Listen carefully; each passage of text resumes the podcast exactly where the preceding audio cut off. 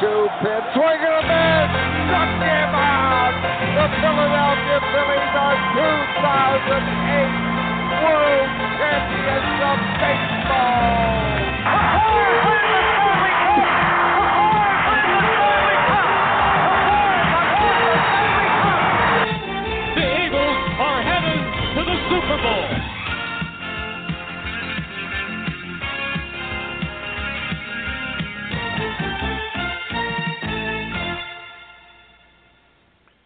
It's Wednesday, May 17th, 2017. Welcome to the Philly Press Box Radio Roundtable, brought to you this week by the Irish Rover Station House. I'm Bill Furman. I'll be your host tonight, along with my partner, Jim Chet Chesko. And Chet, another busy week for the Phillies bullpen. The Eagles with a big signing today. The Sixers get the number three pick in the NBA, NBA lottery, which we're going to talk about later. But tonight, we have our first ever Hall of Famer joining us. Well, I won't tell Ray Didinger you said that, but I know what you mean. The first Hall of Fame athlete from one of the four major sports, who also happens to be the Flyers' all-time leading goal scorer. We look forward to talking with him. And right up front, a big thank you to our pal Swit, Steve Switgoods, who helped uh, helped get us Bill Barber. Swit works with a number of former pro athletes, and he did work his magic to get Bill to agree to join us. So thank you, Swit. And by the way, for all the 76ers fans, later in the show we have Tom Moore joining us to talk about uh, what the Sixers might do with that third overall pick in the NBA draft. Well, let's get right to it and welcome two-time Stanley Cup champion, a member of the Broad Street Bullies, as we, as we said, Flyers Hall of Famer and Hockey Hall of Famer, Bill Barber to the Philly Press Box Radio. Bill, welcome. Well, thank you, gentlemen. It's a pleasure to be here. And and Chet, just as a clarification, it's three times Stanley Cup champion, but we'll get to that a little later too. Yeah, I know what you mean. Hey, Bill Barber, you've played in several alumni games over the years, including the big Flyers Penguins 50th anniversary season alumni game in January. First, how much fun was that game, and have all three LCB line mates now officially hung up the skates for good? Well, I, I think we have. I think our times passes by many years ago, but it was a, a real pleasure uh, to participate. Uh, it's always great to get back to catch up with the guys, and and our line was a special line. They're great uh, with Clarky and Reggie Leach, and we had a good thing going there. And you know, we kind of agreed upon things that uh, I think we're at our end, and let the the ball drop where it should go, and not be down to the younger players there and the alumni there. We're we're up in age, uh, as, as everyone well knows, and uh, it's pretty hard on us at times. So uh, that Mhm. there to me was my last game, and um, I think Clarky's on the same page, and so is Reggie. There, we we had a great run at it. Uh, we'll always be part of it. We just won't be on the ice. Uh, we'll be maybe behind the bench or something along those lines, but we'll always participate. Anything the alumni has going on, future, uh, I know uh, we'll be there for them. Bill, the uh, as we mentioned, you were part of the Stanley Cup champions way back, and uh, that group of guys is probably the most revered group of players in this city to this day. Uh, the the Broad Street Bullies just uh, are very very popular all along. How how does that feel for you guys to still be such a part of the community 40 plus years later? Well, I think what really happened there, I came in at uh, an era of time there where the Flyers were just ready on to be on the climb, and uh, uh, very fortunate to be part of it. Obviously, uh, that in 1972 when I joined the Flyers, we were on on a on the climb. Uh, went to the semifinals that year, and I think the city had struggled for for a winner, and uh, we were a real good hockey team. Uh, you know, we were classified obviously as the Broad Street Bullies, but when you look at the team in general, there we had all the elements it needs it takes to win. Everyone understood their role. We had goaltending. We had a, a simple system that Freddie Shero instilled that took us on to win many games and and uh, win championships. And I think when it all went down the first year, you know, uh, the, the the city really welcomed that, and then we went on the next year to win again, uh, which in, included more people at our parade, and then God bless uh, us in a sense there too. We go on the third year to play, and we went to the finals and lost to Montreal. Uh, we were kind of a beat up team the third year. Um, we had lost uh, Bernie and net, and uh, uh, we were kind of banged up and we played a lot of hockey. So I think the city have always welcomed us. We're very fortunate as athletes, truthfully, to be part of this city and the area. It has so much to offer, and I think the contingent of players that are left that are still here in the area, uh, the area speaks for itself. Hey, Bill, uh, you mentioned Freddie Shero. We had Bob Kelly on back in January. He told us some good Fred Shero stories. Was Freddie the Fog really as unusual as we were led to believe? well, Freddie kind of kept to himself, but uh, he, you know, Freddie, Freddie was a unique man. He he was uh, methodical. He studied a lot on watching tapes. He hired probably the first assistant coach in the National Hockey League, and uh, you know, he knew how to treat everybody. Like he let everyone be themselves. He gave the younger players an opportunity to play, uh, along with the uh, the mixture of the older guys and veterans, and leadership. And he put it all together. And he gave us a system that he knew what everyone was capable of. He knew that we would execute that. Uh, he believed in repetition.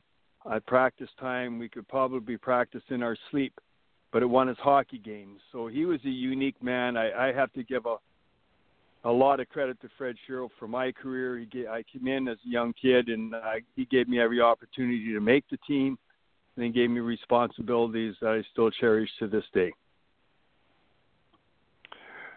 Bill, there were a lot of good players, as you mentioned, in that era of Flyers hockey, but only three of you um, made it to the Hockey Hall of Fame: Bernie Parent and, and Bobby Clarke and yourself is that group of guys really, from the hockey standpoint, uh, somewhat underrated individually?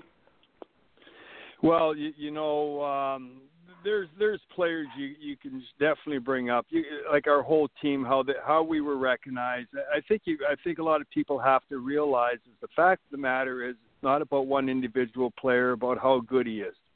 A player is only as good as who he has around him. It's like business. How good are you? I'm only as good as the people I have around me. And, and in our case, uh, I'll speak for myself, and I'll, you know, I'll speak for all our, our players. Our players were good players for a reason. We were good players because we had good players around around us that had character. We were a team. We played for one another. Everyone played their role. Uh, there was no worried about how much ice time you got, to how many goals you scored, or how many points you got, or any of that other stuff. It was just about playing as a team, playing for one another, and trying to win hockey games. And uh, I think we had a lot of underrated players that weren't probably never got the recognition they should. Bill, there's less fighting nowadays, of course. Otherwise, how is NHL hockey different today from when you played? Well, I think in the case here, you got to look at the athletes themselves. They're, they're. I'll be honest. They're, they're bigger, they're stronger, and they're faster and uh, the game has changed uh, tremendously over that uh, period, over the last many years. To be honest with you, there like these guys are well trained and um, and they all can shoot. Like if you looked in our day uh, of time, uh, players that could really shoot the puck, they kind of stood out. The players that had speed, they stood out. Well, what's standing out in today's game is is that the players that don't shoot as well or don't skate as well are noticeable. So it's kind of the whole thing is kind of turned right around. And uh, you know, and some of the rules that are put in now has changed the game. No red line uh, and so forth. And um, it, it's a different ball game. Uh, like I said, it, there's a it's a lot faster game now than when we played. Um, you know, it's uh, it's just the whole aspect of thing. A lot of passing.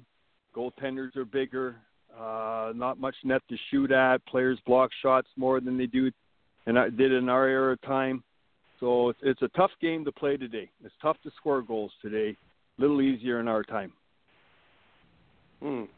Well, Bill, you know, as as growing up, you you're a hockey player your whole life. You accomplished a couple Stanley Cups as a player, but then you take on a new challenge and you become the director of player personnel with the Tampa Bay Lightning, and you win that third Stanley Cup we were talking about. How much different was it taking on that role versus one you practiced your whole life to become as a player? Well, it, it's totally different. We, we had a, a real good thing going in Tampa there. Uh, I'm glad I had the opportunity to come on board, and uh, I spent eight years with them. Um, and we had a chance there that we had some young players in the lineup and had a real good co- coach in John Tortorella. Uh, we had everything going together there for us, and we stayed our course, believed in one another, and it's a different ball game. I travel a lot. I was in and out of Tampa a lot, but I was still on the road uh, scouting players and evaluating players. And the good part about it in, in this case was to have the opportunity to be on a management team and be part of when trade talks were going on, decisions that were made. I was always included, and uh, it was it was it was a thrill. I'll be honest with you. There, uh, it was nice to to win a championship, other than a player, and uh, we we had a great run at it. It was a lot of fun, uh, and, and a great era of time there uh, through the Lecavalier and Marty St. Louis and and uh, Bryzgalov and you know not Bryzgalov but uh, I'm talking about our defensemen there. Anyway, it doesn't make any difference. It's just that all the players that we had were young, were eager to win, and I give John Tortorella a lot of lot of uh, credit there to um, um, to uh, uh, put the team uh, in the position they did to win. Well, he was a good coach, and uh, you coached the Flyers for two seasons, Bill, back in the early 2000s. I got to ask you about this. You won Coach of the Year honors your first season, and then despite a first place finish in your second year, I know there were the first round playoff eliminations. Your pal Clarkey fired you after a first round playoff loss. So, first off, I couldn't believe that move. But secondly, did that put a little damper on your relationship with Bobby? No, not at all. You know what? Uh, you know, um, in the situation there, I'll, I'll be honest. Uh, um I don't know what kind of fit I was. Like I I was kind of an older guy. There was uh I'm straightforward kind of a guy. Uh it's A to B is no A off to the one side to B and and our relationship is as strong as ever. Uh I respect it uh w- the direction they were heading. I'll be honest, probably I wasn't a fit for the players we had. Uh, I came out of coaching in the minors with younger players and that that you could push a little bit, but you got to be careful with that. We had an older group of guys uh, uh, where maybe they had a hard time digesting my uh, my attitude about winning and what it took to win, and so it just didn't work out. And and from that aspect, uh, you know, they made a decision. I wasn't overly happy about it, but it, when it, when all the dust had settled you know, I understood it a little bit more, and and you move on. I, you know, I had a chance to stay on board there with the organization. I just thought it was time uh, in my life uh, to go on to go on somewhere else. And Tampa got a hold of me right away, and I went to Tampa and spent spent eight years there. The Flyers are a great organization. Uh, they have a big desire to win. I hope it happens. I think Hexy's going to do a uh, has done a great job uh, in in in building our farm system and getting these young kids. Just the biggest decisions they're going to have is when are they going to put these kids in and let them play. You get a window with this new salary cap. Uh, it, it puts everybody on the same page, and you get a window there where you develop your young players, and you got a window opening there to take a run at winning the cup. Because what happens is free agency comes in after that. So you groom all these kids, you developed all these young kids, and they turn around and they might go sign with somebody else uh, when they're 27 years old. So, mm-hmm. you know, your window's short. I, I think uh, the Flyers are heading in the right direction. Uh, it's just a matter now is when the, uh, these young kids are ready to step in and play. It'll be exciting. I think they got some great young kids, really, really good hockey players, and uh, the draft lotto here I think is really going to help them too. When you go from 13th pick to the number two pick is on almost unheard mm-hmm. of, and I think that'll really help their future. Well, you actually somewhat a- answered the question I was going to ask you uh, next, but how much do you keep track of the Flyers now? And it sounds like you're pretty much on it. And just hockey as a whole, are you uh, are you a full fledged fan? Oh yeah, I I still uh, kind of associated there with the Flyers. When I'm in town, I'm I'm in the management booth there and uh, with with management team, and I drop into their uh, practice facility pretty much every day that I'm here. And uh, I've always kept in contact. It's been the love of my life. I'll be honest with you, is hockey, and uh, the Flyers have always had an open door for me, which is awesome. And I. Uh, I stay up on top of all with all the activities that are going on with hockey. Period. More so the Flyers, obviously, uh, their development. Uh, you know, with the Phantoms uh, in, in Allentown to the Flyers themselves. I keep uh, their lines. I watch every whole. I watch every game the Flyers play. I do their lines. I do their time on ice. I make little notes. So when I do come into the facility, uh, I know what's going on, and I think that's important too. And it, it, it occupies the mind. It's good for me. Hey, Bill, as you noted, the Flyers have the second pick in the draft, and they almost certainly will select either Nico Hischier or Nolan Patrick. Do you know much about either of these two young, highly touted forwards? I re- I really don't. I'll be honest. I haven't uh, dabbed into the juniors, and uh, I'm not sure. Only what I read. I have not. I have not seen them play. I hear they're both uh, two great players and uh, are players of the future. And even then, you're not really guaranteed. I'm sure. Uh, you know, we'll see as time goes uh, where it's going to fall in. I know New Jersey's got the first pick, and who they take, uh, I don't think the Flyers can go wrong with the second pick. Uh, you just got to be patient there. And I think our, you know, this is the most important thing for the city right now is to understand to be patient with the Flyers um, for their development process because it is the way to win with with the new system in place uh, called the salary cap. You cannot go out and buy a hockey team. You can't go out uh, and and and pay uh, big money for for free agents. It'll end up biting you in the long run.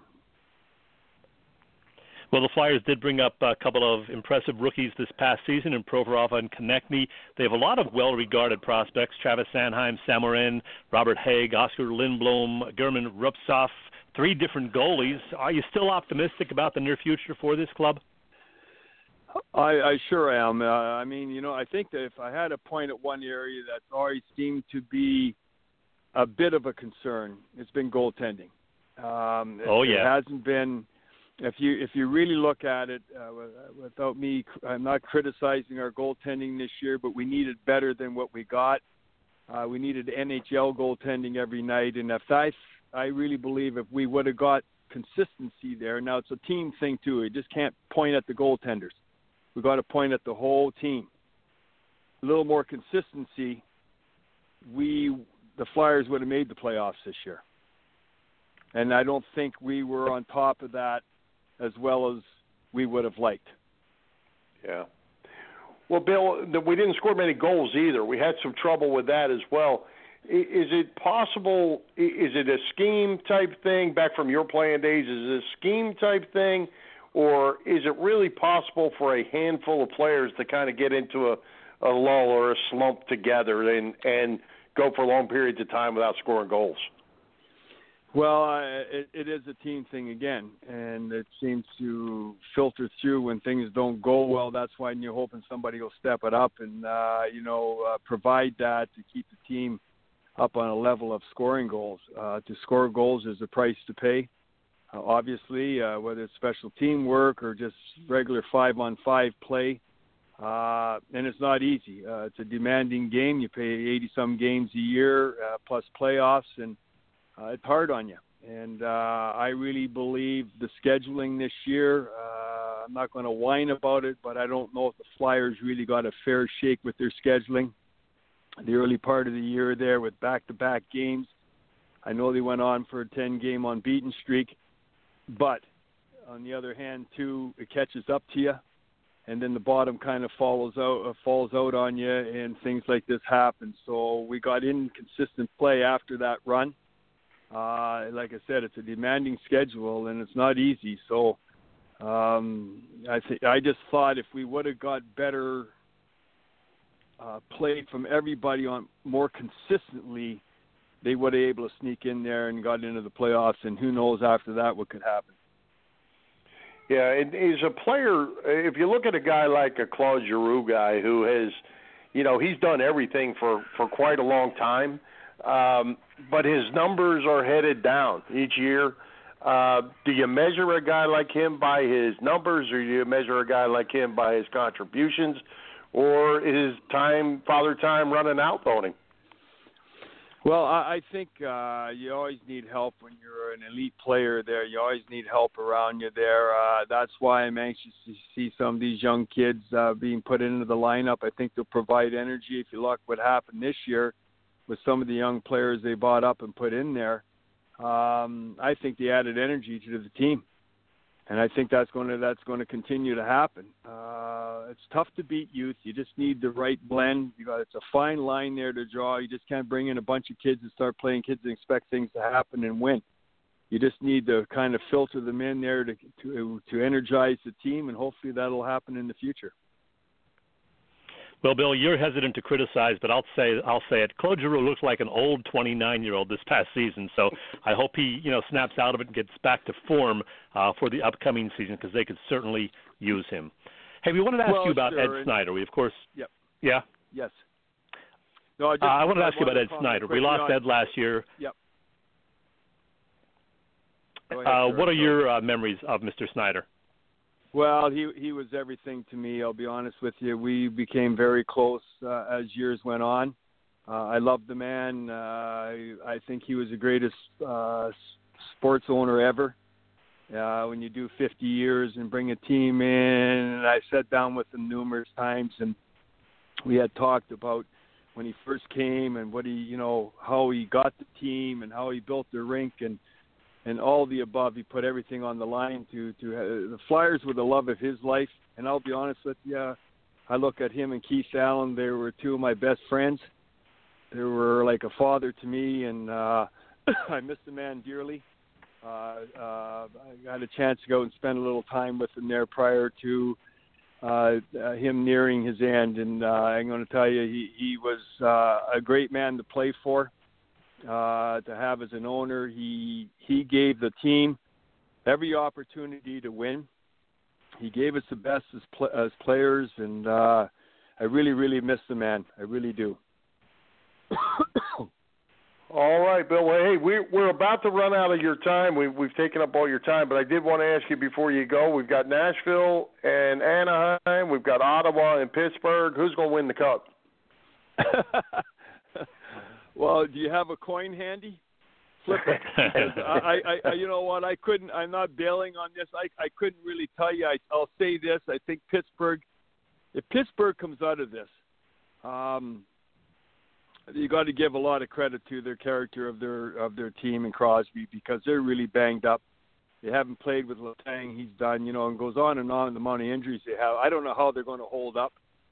Uh, with the Nashville Anaheim series, there you would think with uh, Nashville with their speed and how they play. Uh, but I, I wouldn't. I, I, I couldn't even tell you what, what team who's going to win. I couldn't pick a team. I'd flip a coin, say, okay, I'll take heads, and I guess it might be Nashville or whatever. Mm-hmm. but it's too close. It's too close to call. It really is. All right. Very good. Well, Bill, you, we Bill. certainly appreciate you joining us. Uh, it was great, and uh, I could talk that old time hockey forever. yeah, we all can. Well, listen, I, I, gentlemen, I really thank you for having me on. It's been a real pleasure, and uh, go Flyers, go! All right, You thanks, got Bill it. Thank Barber. you, Bill. Got, got you. Thank you, gentlemen. All right. All right. Let's take a break now and allow me to tell you about the Irish Rover Station House in Langhorne. I love this place. Great dinners, steak, chicken ribs, seven or eight varieties of burgers, awesome sandwiches like roast beef, Reubens, and wraps, not to mention superb gourmet wings. The Rover has daily food and drink specials, and there's an extensive beer list, too 24 brews on tap. During all Phillies games, get two and a quarter Bud drafts and a tater tot menu now too. Just announced a Father's Day car show at the Rover. That's June 18th. Monthly Phillies pep rallies too, when you just might win game tickets. The Irish Rover Station House on Bellevue Avenue in Langhorne and on the web at IrishRoverStationHouse.com. And Bill, before we continue, I just got to do something real quick right here. On a vacation, I might never go back. Gonna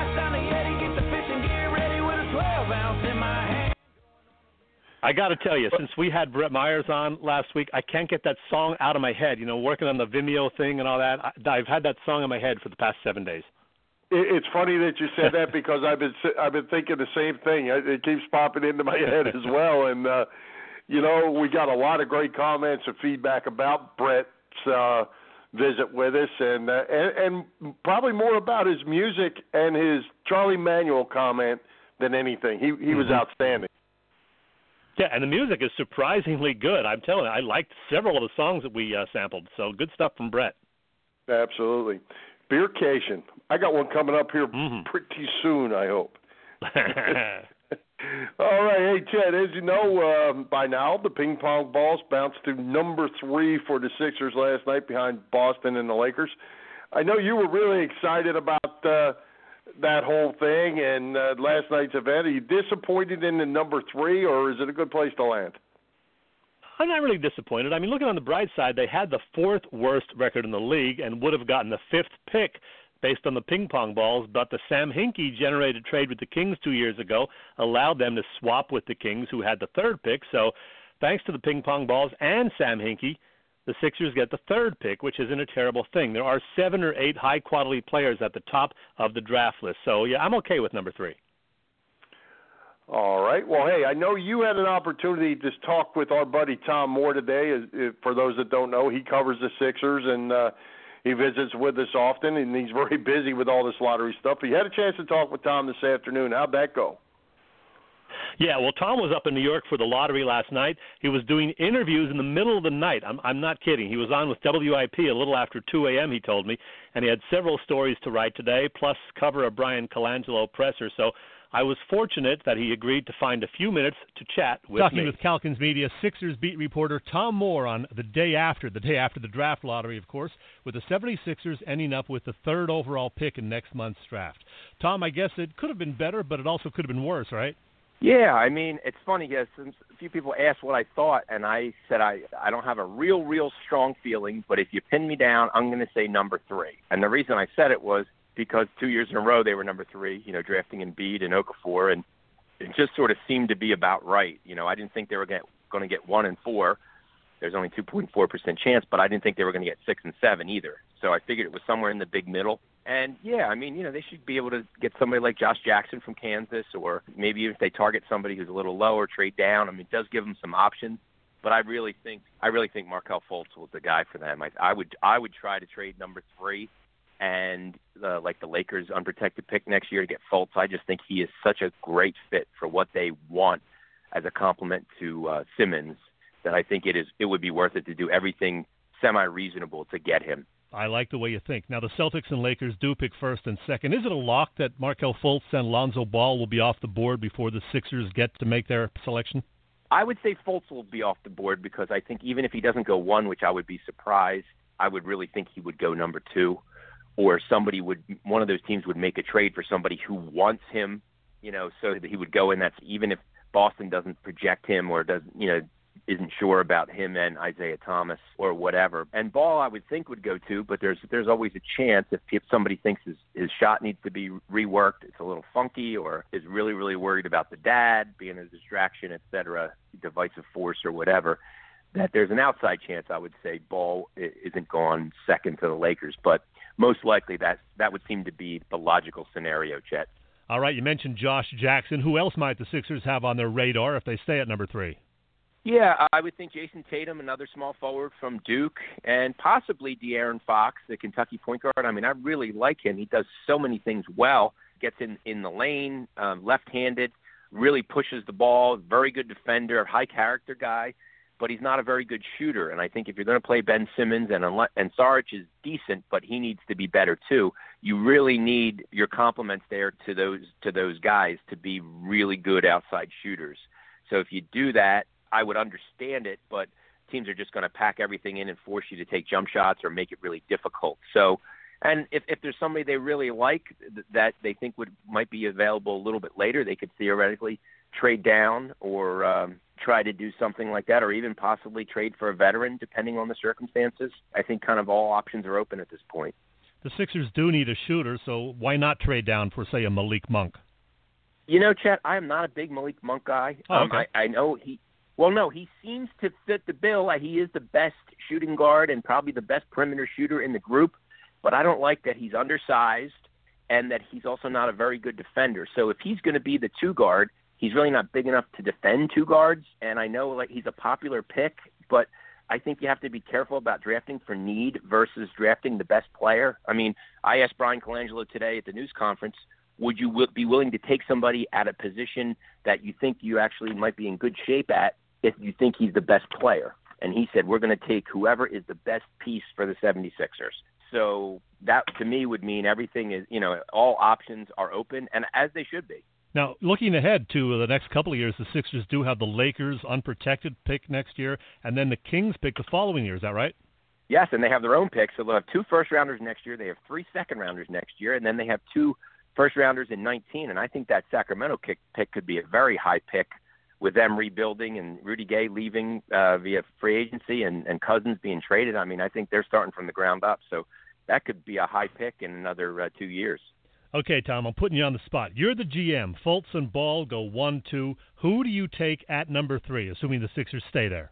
If I stay at number three, I would probably take Josh Jackson because he's so athletic. He would be a good fit, you know, on the wing in terms of the running uh, up and down style. A better outside shooter than De'Aaron Fox, but not a great outside shooter. But uh, you know, I think that would improve with time. But I would be open to trading down if, if there's somebody I really like that I think could be there at five or six. I would be willing to do that, and perhaps you know, trade a player along with the pick to get a, a lower pick and perhaps a better player back, something like that. They really could use a veteran and a shooter, so maybe they could work something like that out. But if you stay at three, I'm fine with Jackson. All right, Tom. I already have the Sixers in the playoffs next season. Back me up. I think that's a best case scenario. That's everything has to go right. I mean, to me, Chad, it really all still comes down to Joel Embiid. You know, he's so tremendously talented, but we have to remember he played in 31 out of, of the possible 246 games his first three years, and you need Simmons out there too. And it sounds like they're they're both progressing and you know should be ready. You know, knock on wood for training camp in mid late September for the start of training camp anyway. But you know they're going to need some things to go right. They need to add a veteran. They need to really get at least one good shooter. And, you know, Jerryd Bayless is kind of the forgotten guy who only played in three games because of the wrist injury. I mean, it's possible he could be the starting two guard opposite Ben Simmons at the point guard on offense because he is so versatile and can play on the ball, off the ball, and he's a very good shooter. And shooting on this team is something they desperately need outside shooting. Final question, Tom. His supporters raised a Sam Hinkie banner last night at Xfinity Live. When does the statue go up? well, I mean, uh, you know, if you're Bryan Colangelo, you're thinking, all right, we got a first rounder next year that could be pretty good from the Lakers from Hinkie from the 2015 trade, and we got a first rounder in 2019 from the uh, Kings from a 2015 trade, and this guy's been gone for uh, you know over a year, and the picks he he acquired the Sixers are you know are going to last at least three plus years after he does it. So, you know, if they're fortunate and or they make the right pick or get a little lucky here or whatever, or get lucky next year with the Lakers and or the Kings in 2019, I mean, they could really have some kind of a core here of young players. I mean, you're looking at possibly four starters of 23 or younger if the guy they take at number three starts, and your old guy is uh, Robert Covington, who's 26. So, you know, that's a really good young core, and you know, theoretically, you, you get them together, and you hope that they start moving up the Eastern Conference standings. I hope. All right, we'll be sure to have you back this summer post draft. Follow this guy on Twitter at tmore76ers. Tom, thanks a bunch. Sure, anytime, Chet. Hey, Chet, great stuff. And uh, I, but I, one thing that didn't get mentioned in that that that I think is interesting too is as we look at this roster, and, and as was mentioned, Covington at 26 years old is going to be one of the old men. Not only do Yep. they have a three, they have a 36, 39, 46, and 50th picks. They have four second round Mhm. picks as we sit right now. Um, we got too many people, uh, or else we're going to draft guys that we're going to have to cut, what or, or package up something and make something else happen, which extends that Sam Hinkie legacy a little bit further out uh, than than what you guys were just talking. Yeah, they do a four second round picks, and I wouldn't be surprised if they did package a couple of them together to, you know, maybe move up a little higher in a, a case there. Or there's also talk that they will take one or two guys who are playing overseas, and like they did with Saric, you know, stash him overseas for a year or two, and hope that they get lucky with him. They they got that other guy too that they have playing overseas now, who may or may not rejoin them this year, uh, Furkan, whatever. So he may show up not this fall, but the following year. So they got a lot of guys to uh, you know decide who's going to be on the team and who's not. And we still don't know what's going to happen with Okafor. I mean, I can't imagine him being part of the nucleus this fall, but you just never know. Well, let's talk a minute about that Sam Hinkie because I know you and and our buddy Fred Hugo are just off the wall crazy Sam Hinkie and the process guys. Um, it showed last night. Do you still are you still buying the process, trusting the process? I really am. I mean, people who don't like what he did have you know some merit in what they're saying that it was four years of some bad basketball, but he knew that going in and now it's starting to turn around. They had that great January, and had Embiid stayed healthy, hadn't had Simmons been healthy, and that wasn't part of the plan, part of the uh, you know planned process. They would have won a lot more games this year, but I think they will turn it around next year. And plus, they still have all those assets. So, yeah, Sam did what he intended to do, and that's why there's so many people who you know want to hang banners for him and in my case, put a statue. I'm only kidding about the statue, but uh, what that. he set out to do, he did. Well, and and with all that said, does is that put Colangelo on a short leash? If they don't, yeah, let's just say, through. let's well, let's just say He's gotta get it right. we'll pick a number. We'll pick a number for conversation's sake. Say they only get to maybe 35 wins this next year. Does does that does people have to start looking for jobs? Yeah, I think so. They they should win more than 35. I think they're going to make the playoffs for sure next year, and I think they're going to win more than 40 games. And again, that's assuming Simmons is ready to go and healthy, and assuming that Embiid is healthy and can play at least 50 games this year instead of 31. If that happens and Savage continues to develop and you know Bayless comes back and he's healthy and they get this guy whoever he is at number 3, Josh Jackson or whomever, they're going to have a lot of young guys with talent, so they should win more than 40 games for sure next year. And if they don't, either Colangelo or Brett Brown better be, you know, looking in the mirror. No, I'm with you. Going to be fun to watch. I'm I'm kind of uh, kind of excited to see how this thing plays out. Like I said, I I've liked the players all along and the effort they've given. It's time to uh, to put it together and get get up the uh, ladder and and get to them playoffs for sure. Yep. Well, no, hey Chet, as you know, time is running out. It's uh, it's down to next week pretty much, and I know we have a lot of listeners that are local golfers, and we've got a great chance to golf and help a great cause, and that time, as I mentioned, is running out. Yeah, as we speak, Bill, we are 10 or 11 days from this event. Hit the links on Sunday, May 28th to help traumatic brain injury survivors from Magee Rehabilitation Hospital. The Golf for Jackie tournament is located at Range End Golf Club. That is in Dillsburg, PA, not far from Harrisburg. Jackie, a TBI survivor himself, successfully rehabbed at Magee, the same place Flyers great Brian Propp rehabbed after his stroke. For registration, sponsorship, or silent auction information, contact Magee Rehab, the number 215 587 3145, or giving at MageeRehab.org. Okay, should be fun. Hey, Chet, some news out of the NovaCare complex today. LeGarrette, LeGarrette Blount is now an Eagle, and the Birds signed him to a one-year deal – certainly clears the way for the Ryan Mathews release after his neck injury that we know is coming. And how do you like that the move to strengthen the running back core? He did he did score 18 touchdowns last year, and uh, he carried the ball 299 times. He's 30 years old. I love the move. I mean, it's just a one-year deal, as you noted, but that's all right. He's 30 years old, like you said, but he did have a fine year with the Super Bowl champion Patriots. Those 18 rushing TDs, which, by the way, is two more than the entire Eagles had as a team rushing. And he ran for 1,160 yards, 3.9 yards per carry. He's a real good short yardage and red zone guy. I love the signing, another weapon for Carson Wentz. Yeah, me too. I'm I'm kind of excited about it, and the fact that uh, you know they don't have to give up a whole lot. I think there is a supplemental pick somewhere along the line they lose there, but um, you know he's six one, two hundred and forty five pounds. He's a bulldog kind of guy.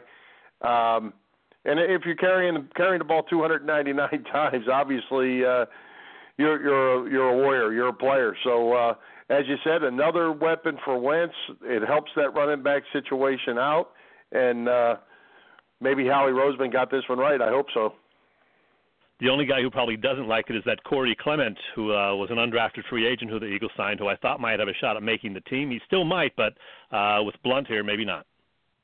Well, I, I think Corey Clements has a chance. He's a different kind of back, and maybe uh, you know maybe he ends up being a practice squad player. Blount's not going to be around long, and uh, Yeah. you know they they they've got some. Uh, they I kind of like how they're doing this because they you know they're trying to play cap games and they're they're having to but to try to win now they're signing these veterans to one year deals they can always re-up them later if they produce if not they they go back until they can get the guys that they really need and get themselves in cap position in the meantime they're bringing in some pretty good players to put around Wentz They are. Howie's doing a good job. He's having another good off season. Let's hope it carries over to the season.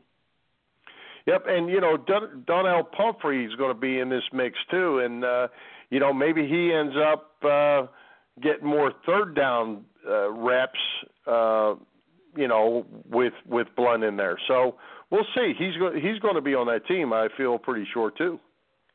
Oh yeah, I'm liking this offense. They do have a lot of weapons now for Wentz, and uh, they're they're going to be fun to watch. I still worry about the defense though. Well, yeah, I mean they.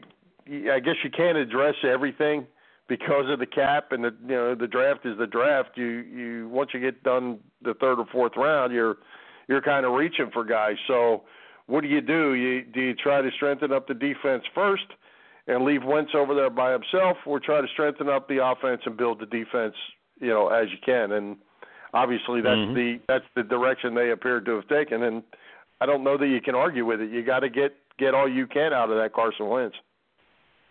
You know it. All right. Well, hey, Chet, you know this pains me, but uh, we have to talk Phillies for a few minutes, and the the, the bullpen has made them just about not watchable uh, from my standpoint. But I, I want to ask you this. I got to get this off my chest. Is there anybody on this team that's really worth watching? Is there a star in the making, or, or are we just biding time for somebody or something that's expected to happen later down on the farm? Like, who makes you stop when you're walking through the room like Ryan Howard did just to watch his at bat? Uh, yeah, nobody right now, but uh, I mean it's especially tough because they've lost 13 out of their last 16 games. But I am still trying to watch to monitor the progress of Odubel Herrera, Aaron Altherr, and the resurgent Tommy Joseph, who started to hit again, which I like. Plus, I do want to see if Maikel Franco is going to get back on track or not. He, I know he's got the ability. Let's see if he, you know, can do it on the field. He's got the talent. On the other hand, nothing has changed with the pitching since a week ago when we talked. It still takes Vince Velasquez 100 pitches to get through five innings, and the bullpen is still in shambles. Yeah, and you know, you know, I've always been a, a Odubel fan. I I like him, and but you know, the more I watch him, the more I I think is this guy actually getting any better? You know, he he's muddling around 250, 260. This is a guy that needs to be a 300 hitter, and looked like he had the ability to do that. And I didn't look back at the stats, but if you take away the first half of uh, what was it two years ago, when he was hitting about 340 if you take that out of the mix, he's a he's a 250 hitter, and they're a dime a dozen. Yeah, and I think he can be a 300 hitter, so he's got to get it together. And he's also got to, you know, stop being lazy on occasion. And he got in trouble again one day late last week for not running out a grounder, I guess it was, uh, Yep. making Pete not too happy. So, he, yeah, he's got to focus both, you know, bat and in the field, and run everything out, play hard. He's got ability. Let, let's show it. Let's get back to the All Stars like he was two years ago. Yeah, and and you know, my our, our buddy Carl Henderson and I, we always kid about this middle infield of Cesar and uh, and Freddie Galvis, but no kidding, Cesar Hernandez is probably the best player on that team right now, and that uh, I'm I'm going to put that on the sad list. yeah, I know what you mean. Yeah, yeah, he's not a guy that you're gonna pay money to watch or go out of your way to say, "Oh, look, Cesar's coming up." But he has he is having a good year. Yeah, yeah, he is. Well, and and one final Phillies question for you. You know, they they since we didn't talk about this before, they re or re upped or extended Pete Mackanin. You buy it or sell it on that? Uh, I'm okay with it. It's not like he's making a ton of money. If it doesn't work out, it doesn't mean that they can't change their mind at the end of the season or whatever. But they didn't actually. I mean, they didn't exactly go out and get all inspired and say, "Hey, way to go, Pete! Let's win some games." No, they've been losing pretty much ever since he got the extension. So, good for Pete. I hope it works out, but uh I don't know, not a huge deal. All right. Well, hey, let's talk a little playoffs. As we said, we're getting down to the end of both the NBA and the NHL. So let's start with the NBA. Golden State has a 2-0 lead over San Antonio, while Boston and Cleveland get ready for Game One in the East tonight. Is there any way to not have Golden State Cleveland rematch? Well, I'd be surprised if it didn't happen. But you know what? They gave us a good show the last two springs, so what the heck? I'd be okay with a Warriors Cavs finale for a third straight year. And by the way, it's tough to be a Washington fan these days. Quick exit last October by the Nationals last October, that tough Game 7 loss by the Wizards to the Celtics Monday night, and yet another second round NHL playoff exit for the Capitals last week. Ouch. Yeah, there's a lot of agony going on down there in that DC area for sure. I've seen more than more than a handful of comments about it. it just ain't easy to be a fan down here with uh, with that, and toss in the the fact that the Redskins aren't very good either. Um, you know, they they can't get over the hump. Yeah, I'd rather be a Philly sports fan right now than Washington because there's a lot of frustration down there, but I think the future is bright for us up here in the Philly area. Yep. Well, it's going to be interesting to see if Golden State and Cleveland do meet again. You know, now Golden State has has Durant in the mix. Uh, can LeBron carry the whole load against them with uh, with Durant now on the Golden State team? So that'll be that'll be fun to watch. But that's what it's going to take. But hey, let's jump over to the Yeah. NHL. Nashville leads Anaheim two games to one. Ottawa and Pittsburgh tied one each. How does that play out? And does anyone watch an Anaheim Ottawa finals? oh man, I, I have no idea, and I probably wouldn't watch. I said I was going to watch a lot of the Stanley Cup playoffs. I lied. I'll be honest. I really haven't watched more than a couple of minutes of live playoff hockey action. And you know, uh, my buddy Denny texted me while we were talking to Bill Barber when we asked Barber about who's going to win. Denny said he really wanted to say Pittsburgh, but he just couldn't uh, bring himself to say that the Penguins would win the cup. So he may be right. I don't know. Well, you know, Bill, we we talked for just a minute with Bill before we we got on the air, and that Bill said that uh, Sidney Crosby was the best player in in the league, and uh, you know he he was very complimentary of Crosby and very complimentary of Pittsburgh, and if but they're all banged up, he said they're the best team. Yeah, I mean, you hate to say it, but Crosby is good, and uh I don't want to see them I'm win not another cup, say it. though. Okay. I'm not going to say it. Uh, I, got just you. find it interesting. It can't it can't be great for TV to have an Anaheim Ottawa or even a Nashville Ottawa finals. It's just you know the teams out of the West are just not your hockey towns, and uh, I just don't know other than your your hockey purists are going to tune in from Philadelphia and New York to watch uh, Nashville or Anaheim against Ottawa. Yeah, Pittsburgh probably would draw the best ratings, of course, because they have you know some noteworthy stars at least, and uh, you know the fans here in the Northeast would be interested at least a little bit in that. Uh, we haven't had, uh, I guess, a Canadian team win the cup since what Montreal in the early '90s. It's been a long time. Sure has. Sure has. All right. Hey, Chet, let's thank uh, our listeners again. Everyone that visits uh, PhillyPressBoxRadio.com. We continue to keep it updated with articles from the local papers, a few that we write. You can listen to all our shows. And also, uh, Chet, your Vimeo, or all your Vimeos go up, but your Brett Myers Vimeo is up now, and it's excellent, uh, I have to say. Uh, we even have a photo section, a list of the websites of our guests, and check out all of our sponsors as well the Irish Rover Station House, LuLaRoe, Taylor and Heather, Bob Sullivan's LikeYourAge.com. Just go over to the website, PhillyPressBoxRadio.com, and click on each of their displays to transfer to their websites. Yeah, we apologize. We had some website issues earlier this week. Gremlins got in there, I guess, messed it up a little bit. Maybe it was Russian hackers. I don't know. But we are back in business now with, as you said, lots of great content on there. Check out my piece on those 1967 NBA champion 76ers if you have a moment. Yep, another good piece. But don't forget to check out that Vimeo. It's full of them music clips and uh, and some good good Brett Myers conversation as well. Well, Yeah, hey, Brett Chet. I think you have another surprise for me and the listeners. And uh, I, it's funny that I never know who these guests are going to be until you tell me, along with everybody else. So tell us who you have lined up for next week. Well, you know who's going to be with us May 31st because you lined that one up. But next week, we are welcoming back one of our favorite guests, one of the nicest people in the world, a long-time Phillies reporter for Comcast Sportsnet, who now does a weekly Phil's podcast with Glenn Macnow, Leslie Gudel. Leslie will talk lots of Phillies, of course, and she'll also tell us about the upcoming second annual Kendall's Crusade comedy fundraiser, which she'll again be organizing to raise awareness and research funding for arteriovenous malformation, or AVM. That's an issue that affects her daughter Kendall. So, yes, Leslie Gudel back with us on Philly Press Box Radio for a third time next week. Uh, that'll be awesome. Leslie does a great job when she's with us, and uh, it's always great to talk to her about Kendall's Crusades. Her heart's so far into that thing, and uh, man, I, I can't wait to hear what's next.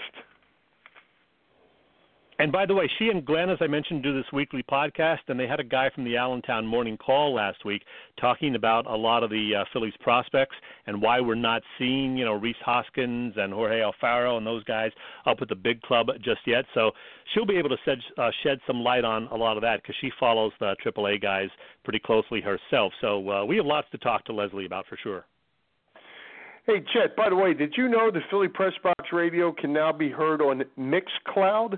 I'm not sure what site it is or how they got us, but they're now carrying all of our shows as well. It's called Mixcloud.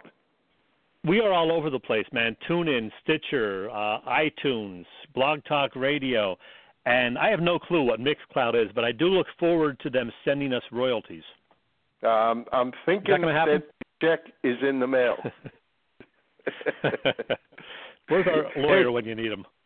That's right. Hey, Chad, if you're sitting around this Friday night and need a, a little football fix, our friend Matt Costine and I will be broadcasting the Lake Gibson versus Bradenton Manatee spring football game live from Lake Gibson. These are two teams expected to be really good that are going to strap it up in May in 95 degree weather and play a full 48 minutes of spring football. You can catch us at lgbravesradio.com at 7:15. So if you need a little football fix, we can give you some high school action. Football in May, gotta love it. Well, and I'll tell you what, it's been hot down here. It was 96 today, and uh, it's not supposed to slow down. It's spring football is uh, is something special down here. You get about 21 practices in in the month of May, and uh, it culminates with a spring game, and uh, Bradenton Manatee is a, has been a powerhouse around this state for a long, long time. So, uh, it's going to be quite a challenge. We hit 92 degrees today up uh, here in uh, the Jersey and Philly area, and it's going to be uh, just as warm tomorrow, Thursday. So, I know what you're talking about with the heat. There you go. Well, Mr. Chesko, I know you have a parting shot tonight where you're going to do a little movie review because you are. Uh, it, that's one of your favorite things to do. It's a sports movie, and uh, I'm kind of excited to hear what you have to say about it to uh, see if maybe I need to go check it out. All right. I do love a good boxing movie, Bill. Rocky, Raging Bull, Cinderella Man, Million Dollar Baby, you name it. I was pretty excited to check out the new film Chuck about the so called real life Rocky, Chuck Wepner, the Bayonne Bleeder.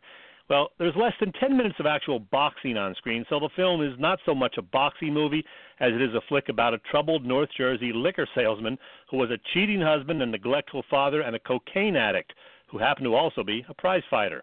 Yes, a down on his luck boxer. It is a common theme for fight flicks, but this one is apparently pretty accurate in terms of Wepner's life and career. A career that ended in 1978 with a final record of 35 14 and 2 that record does not include exhibition bouts against Andre the Giant and, yes, a 1,200 pound bear.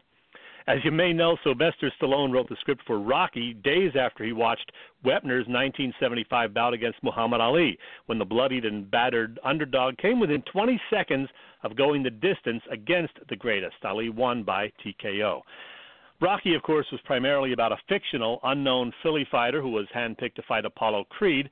Chuck, though, goes well beyond the build up to Wepner's bout with Ali. There's more of a focus on his shortcomings as a person, including his penchant for partying with women, booze, and drugs. As the film shows, Chuck blew a shot at his at a role as a sparring partner in Rocky II when he showed up at a Philly hotel for an audition, still feeling the effects of one of his frequent binges. So, how was Chuck? Well, I loved almost everything about this movie. Its 1970s look and feel, including the music, cars, and clothing. And the cast was terrific. Mad Men's Elisabeth Moss as Wepner's first wife Phyllis, Ron Perlman as his manager, and a nearly unrecognizable Naomi Watts as his confidant and third wife Linda. Chuck Wepner was played by the underrated Liev Schreiber. You may know from Spotlight, the Scream movies, the star of Showtime's terrific Ray Donovan, I love that show, or as the voice of most of HBO's sports documentaries, including the popular Hard Knocks series. Schreiber nailed the role of Chuck Wepner. Kudos to Wepner himself and director Philippe Falardeau for not sugarcoating the boxer's life. As Wepner told the website Boxing.com in an interview about the film, I never realized what a real bastard I was. If my story was going to be told, it had to be the truth. My grade for Chuck a minus. It's in select theaters. Find it, go see it. Very good. Sounds like it might be uh, might be worth doing. Yeah, yeah. The, the tough part might be finding it. Like up in this area, it's only at one theater in Philly and a theater in South Jersey, uh, down in Voorhees, that I go to occasionally for hard to find films. So, uh, if you can find it, do go see Chuck. Okay, so it's not really a, um, a national release. Is that is that right? I'll have to look it's it up. It's one of those I, I in select in select theaters at this point. So, yeah, Philly, New York, L.A., and you know some cities around the country that have the indie theaters or hard to find films. So, check it out. Hopefully, it'll expand because it's getting some good word of mouth. Okay. All right, Mr. Chesko, we have about uh, one extra minute. We are right on schedule. Are you? Um, uh, you have anything you want to hit on before we finish it up? One thing, when I was uh, talking about the, the draft and thinking back to those 67 76ers and writing that piece, I was looking at Wilt Chamberlain's stats, as I sometimes do, and they say big men, you know, have a penchant to get hurt. They don't always last. Wilt, in 13 of his 14 seasons, played 72 or more games. He led the league in minutes played eight times. For his career, get this, he averaged 45.8 minutes per game no minutes restriction or no problem with back to backs for Wilt. That's why, in my mind, Wilt is still the greatest of all time.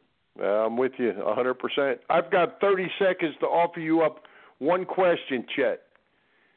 Yeah. Philadelphia athletes.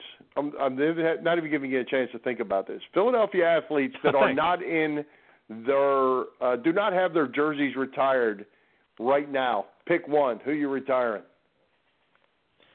Wow. That's that's tough. I need time to think about that one. I honestly don't know. I don't know. I'd have I'm going to see who doesn't two. have to retire. two. I don't know. So, there's only two.